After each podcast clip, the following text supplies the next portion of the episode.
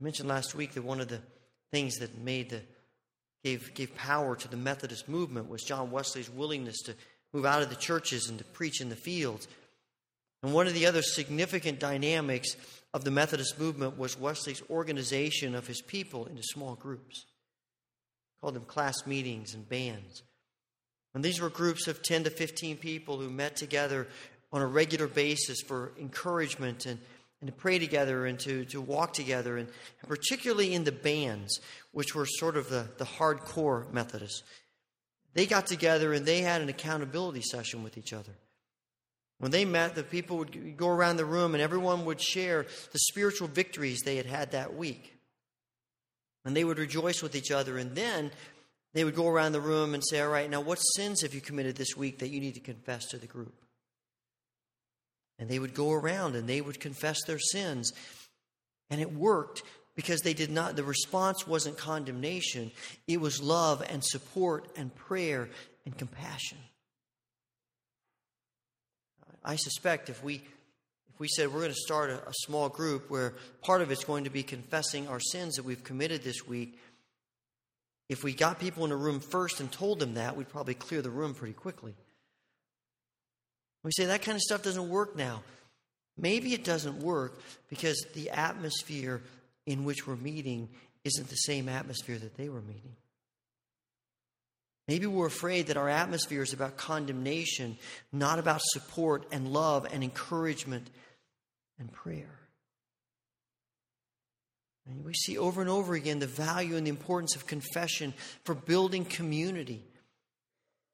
The great revivals that have taken place through the centuries have all, all started with confession of sin. My prayer for this prayer vigil, one of my prayers, is that we will be so connected to one another, even though we're coming to pray separately, that we're so connected to each other and we create such a spirit of unity and, and community in our prayers that we begin to develop this kind of spirit among us, of freedom and honesty that releases us from having to hold on to these secret things, and that allows relationships to be restored and people to be healed.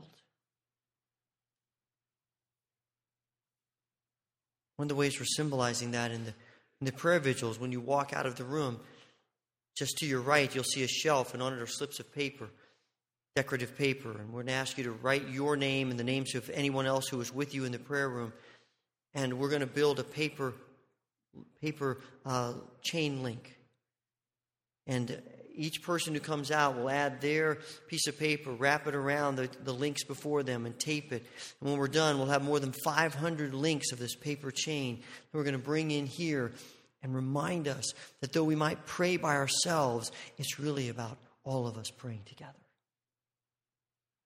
It's in the power of our united prayers that God does great things.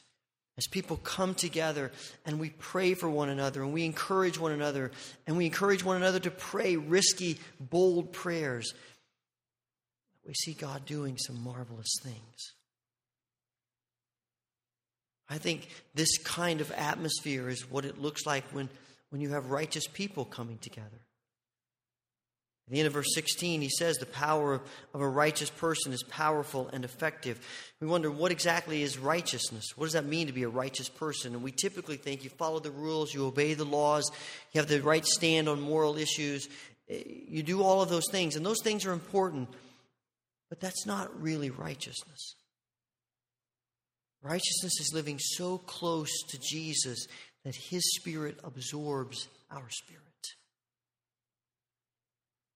It's being like Elijah, who didn't just pray a few times a day, but his whole life was prayer. His life was pointed to God. His life was, was absorbed by the Spirit of God. Every moment of his day was about relationship with God. No wonder righteous people's prayers are powerful and effective. We have the power of Christ in us as we open our lives to him, as we allow him to take over our lives. There's power in our prayers. And we pray with boldness and confidence. And righteous people understand that when you pray for something miraculous, you don't pray once and stop. You have enough faith to believe that God is at work even when you can't see it, that you keep praying and praying and praying and praying, as Jesus says, praying and not giving up.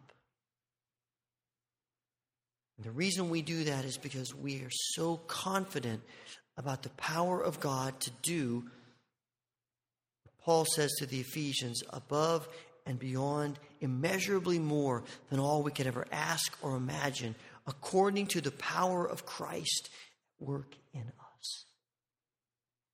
And we remember it's the power of Christ, not us. Even though James says the, the prayer of, of the righteous of the prayer of the righteous person is powerful and effective, and, and the prayer offered in faith will make the sick person well, he also says it's the Lord who will raise them up.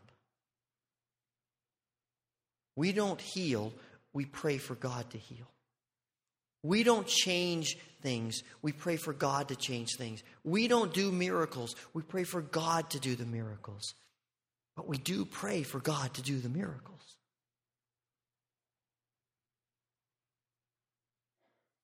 And despite all of our questions and all of our concerns about some of these kinds of prayers, I'm convinced that our problem is not so much uncertain theology as it is simply a lack of faith and trust in our loving Father. Now, there are some conversations in life that you never forget.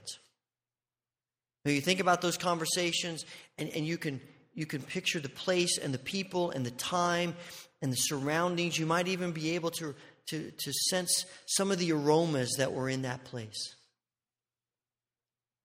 I had one of those kinds of moments when I was a, a first-year student in seminary. We were every first-year student is assigned a supervised ministry position, and, and I was assigned, along with a few other guys, to work as a chaplain at the University of Kentucky Medical Center.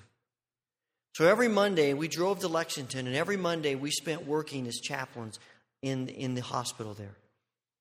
And I remember the very first day we went, we were all kind of nervous, even though I had worked in the hospital in the emergency room. This was something completely different. And we went in and we met our, our immediate supervisor. And uh, we were all from Asbury Evangelical Institution, and she made it very clear to us, very kindly but very clearly said to us, you know, you need to know, as we talked about our, our lives and got to know each other a little bit, she said, you know, you need to know, I, I would be offended if someone called me an evangelical. I, I'm not an evangelical Christian, and I want you to understand that. And you do, and we'll get along just fine. And so, you know, she's very clear about where she stood, and it was obvious that we had some very different ideas about faith and spirituality. We spent the morning in, in orientation and getting things ready, and then that afternoon, she sent us all out to make rounds with patients. Now, it's kind of a scary thing. Intimidating when you walk into the room of a patient in a hospital. You don't know them, they don't know you, you've never seen them before, and all you you got a suit I got a suit on and a little, you know, student driver chaplain I D badge here, and, and you walk in and, you know, you try to strike up conversation, and the minute you tell people I'm one of the chaplains here, some people get freaked out by that, especially if they don't know you. And I had a number of people say to me, am I dying? Um uh, I said, no, no, well, yeah, eventually, but not today, you know. It took me a while to figure out the right things to say to people, of course. And, you know, and so I'm going into rooms, I'm talking with people, and, and you know, I'm having good conversations and engaging them. And you know, after two or three rooms, I'm thinking, you know, I'm getting pretty good at this. I, I, I think I, I'm getting the hang of this, and I, you know, I'm feeling pretty good. And, you know, and I, I felt like, you know, the people are, are smiling a little more when I left than when I came, and you know, got to the end of the day, and we all came together to debrief. And we're sitting in this little circle, five or six, seven of us, and she starts asking us about our experiences, and I'm telling about mine. I'm trying to be humble, you know, because I thought I did really well, you know. And um, in the middle of my uh, of describing my visits, she stopped me. And she said to me, so how did people respond when you asked them if it was okay if you prayed with them? And I said, um, I, I didn't ask them that. And I can still see her back straightening and fire flashing in her eyes. And she pointed at me and she said, "You didn't pray for them? You didn't ask if you could pray for them? What do you think you were there for? Anybody can go in and cheer up people. You're a chaplain. You're there to bring the presence of Christ to these people. That's why you guys are doing this." And I know she wanted to say, "And you guys are evangelical Christians?" She didn't. She was kinder than that. And I sort of sat back, my eyes about this wide, got pretty quiet in the room. Okay, sorry. And you know what's interesting is that I had already begun to judge her and her spirituality. And God used her to remind me that we're about praying. And we're about praying bold things and confident things. We're about praying risky prayers, not because of us, but because of Him. And it seems to me we have two choices when it comes to these difficult circumstances of life that are all around us and are continually around us. We can be so uneasy and fearful and timid that we really just, we just decide, well, we just won't pray about that. Or despite our anxiety and timidity, we decide we're going to walk out on the tightrope without a net. And we're going to pray bold, confident, risky prayers in the name of Christ.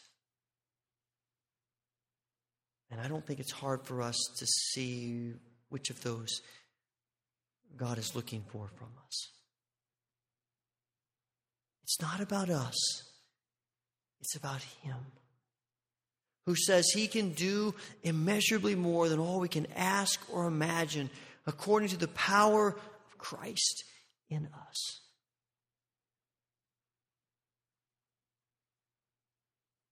My hope is that as we move through this prayer vigil, that God will inspire us to pray bold, confident, risky prayers in the power of Christ. Father, may that be so. May it be so.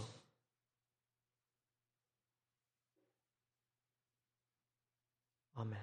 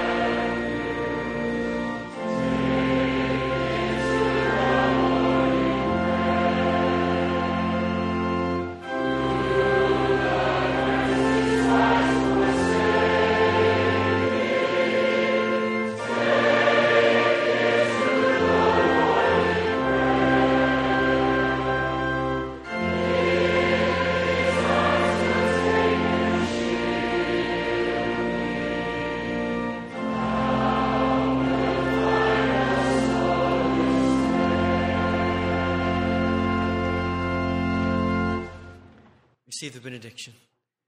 May the grace of the Lord Jesus Christ and the love of God and the fellowship of the Holy Spirit be with you now and forevermore. Amen.